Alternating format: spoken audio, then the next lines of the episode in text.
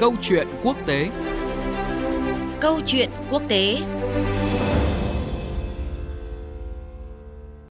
Biên tập viên Phan Tùng kính chào quý vị và các bạn. À, vòng đàm phán thương mại giữa Mỹ và Trung Quốc kết thúc ngày 31 tháng 1 với những tín hiệu tích cực. Cả hai phía đều đưa ra những tuyên bố lạc quan và nhấn mạnh những tiến bộ quan trọng đạt được sau cuộc gặp hai ngày ở Washington, hướng tới mục tiêu hoàn tất thỏa thuận trước khi Mỹ tăng thêm 25% à, thuế đối với hàng hóa Trung Quốc vào đầu tháng 3 tới. Tuy nhiên, vẫn còn đó những quan ngại về tiến bộ thực sự của quá trình dàn xếp những bất đồng và cạnh tranh giữa Mỹ và Trung Quốc, bởi mục tiêu của đôi bên còn rất nhiều khác biệt. Đây là nội dung của câu chuyện quốc tế tuần này. Những bình luận và phân tích của chuyên gia kinh tế Bùi Ngọc Sơn, Viện Kinh tế Chính trị Thế giới, Viện Hàn Lâm Khoa học Xã hội Việt Nam sẽ làm rõ hơn tồn tại trong quan hệ Mỹ-Trung. Trước hết, chúng ta sẽ cùng nhìn lại kết quả của họp Mỹ-Trung vừa qua.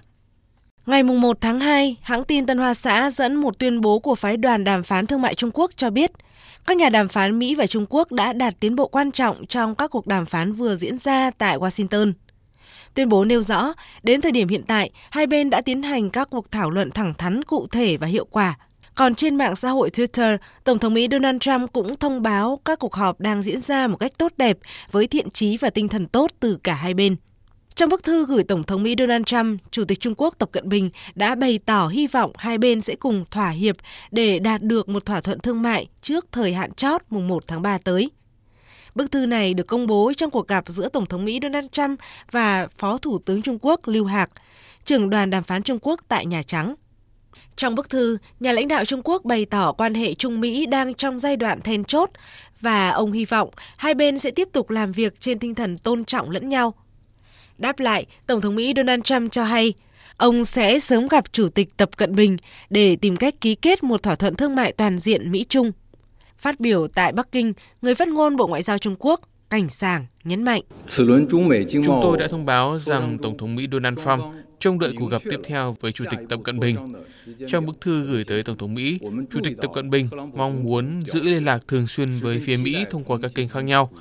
Trong vòng đàm phán và tham vấn kinh tế thương mại giữa Trung Quốc và Mỹ vừa rồi, hai bên đã làm rõ thời gian biểu và lộ trình cho các cuộc tham vấn tiếp theo. Cuộc chiến thương mại song phương đã bùng phát từ giữa năm 2018 khi hai nền kinh tế hàng đầu thế giới đã liên tiếp trả đũa lẫn nhau bằng các mức thuế mới. Đến nay, tổng lượng hàng hóa bị đánh thuế cao hơn của hai bên đã lên tới 360 tỷ đô la. Tại cuộc gặp song phương bên lề hội nghị G20 ở Argentina hồi cuối năm ngoái, lãnh đạo hai nước đã nhất trí đình chiến thương mại trong 90 ngày để hai bên thương lượng một thỏa thuận nhằm chấm dứt nhiều tháng leo thang căng thẳng. Thưa quý vị và các bạn, dù đã có những tiến triển sau các cuộc tham vấn song phương, quan hệ thương mại Mỹ-Trung và cao hơn là những cạnh tranh chiến lược giữa hai cường quốc này vẫn còn nhiều vấn đề chưa thể dàn xếp. Và bởi vậy, nguy cơ của một cuộc đối đầu Mỹ-Trung vẫn còn đó, tác động tới cục diện chính trị, kinh tế và an ninh toàn cầu. Chúng ta sẽ cùng tìm hiểu những vấn đề này trong cuộc trao đổi sau đây với nhà nghiên cứu Bùi Ngọc Sơn, chuyên gia của Viện Kinh tế Chính trị Thế giới, Viện Hàn Lâm Khoa học Xã hội Việt Nam. À, vâng, xin chào chuyên gia kinh tế Bùi Ngọc Sơn ạ. Vâng, xin chào biên tập viên Phan Tùng cùng uh, quý vị thính giả Đài Tiếng Nói Việt Nam. À, thưa ông, à, vòng đàm phán thương mại Trung Mỹ vừa diễn ra tại Washington kết thúc với những tuyên bố uh, tích cực và lạc quan của đôi bên. Trong đó đáng chú ý Trung Quốc đã nhắc tới đề xuất tăng lượng nhập khẩu hàng hóa của Mỹ để giảm thâm hụt thương mại song phương. À, vậy ông nhận định như thế nào về kết quả này ạ? Theo tôi thì có cái cái phòng đàm phán này nó có cái kết quả này là nó có thể hiện ba cái ý. Ý thứ nhất tức là hai bên đều muốn tỏ ra cái thiện chí rằng là thôi, bây giờ cố gắng là giải quyết, đừng để cho các cái xung đột nó leo thang, đúng không? Nó đều hại đến cả hai bên. Phía mỹ cũng không thích là nó đi quá căng thẳng, mặc dù là mỹ bây giờ thì kinh tế của họ vẫn rất là mạnh, họ cũng không cần thiết phải quá lo lắng. Nhưng ở phía trung quốc thì là lo liệu, lo lắng hơn nhiều, là vì dấu hiệu trên thực tế cho thấy là nó xấu đi rất nhanh. Nền kinh tế trung quốc thì vẫn phải trông chờ vào cái xuất khẩu và nếu như mà không giải quyết được cái bất đồng này mà lại tiếp tục tăng thuế ở cái thời gian tới đây thì rất là nguy hiểm. Cho nên là cả hai bên, đặc biệt là Trung Quốc là đều muốn tỏ ra là có vẻ là nhượng bộ để làm sao mà đạt được cái chuyện là đừng để cho vấn đề khác nó leo thang. Cái ý thứ hai nó là gì? Là đây cũng lại là một cái phần gọi dễ sơ nhất trong cái gọi là bất đồng giữa hai nước. Đấy là vấn đề thâm hụt thương mại. Thế giờ thì ví dụ như Trung Quốc thì bảo là bây giờ ông bảo là tôi Ờ, xuất siêu nhiều thì tôi mua thêm hàng của ông để cho nó cân bằng đi.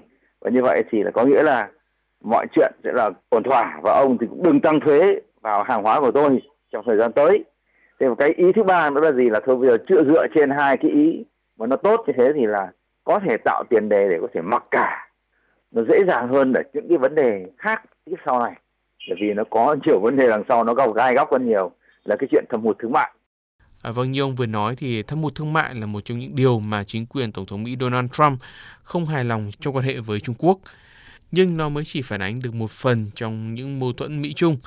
Điều Mỹ đòi hỏi là Trung Quốc phải có sự thay đổi cấu trúc cần thiết. À, điều này có thể đạt được à, sau một vài cuộc đàm phán và một quãng thời gian đình chiến thương mại kéo dài 3 tháng hay không thưa ông?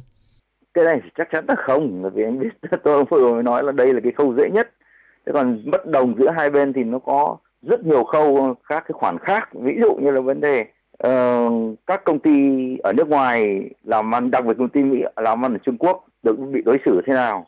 Có công bằng với cả các công ty trong nước không? Và trung quốc có hỗ trợ các doanh nghiệp nhà nước trong cạnh tranh với công ty nước ngoài không? Đúng không? Vấn đề là ăn cắp bản quyền. Trước đây các anh ăn cắp rất nhiều và bây giờ anh mạnh lên xong anh lại định uy hiếp lại chúng tôi. Thì như thế nào?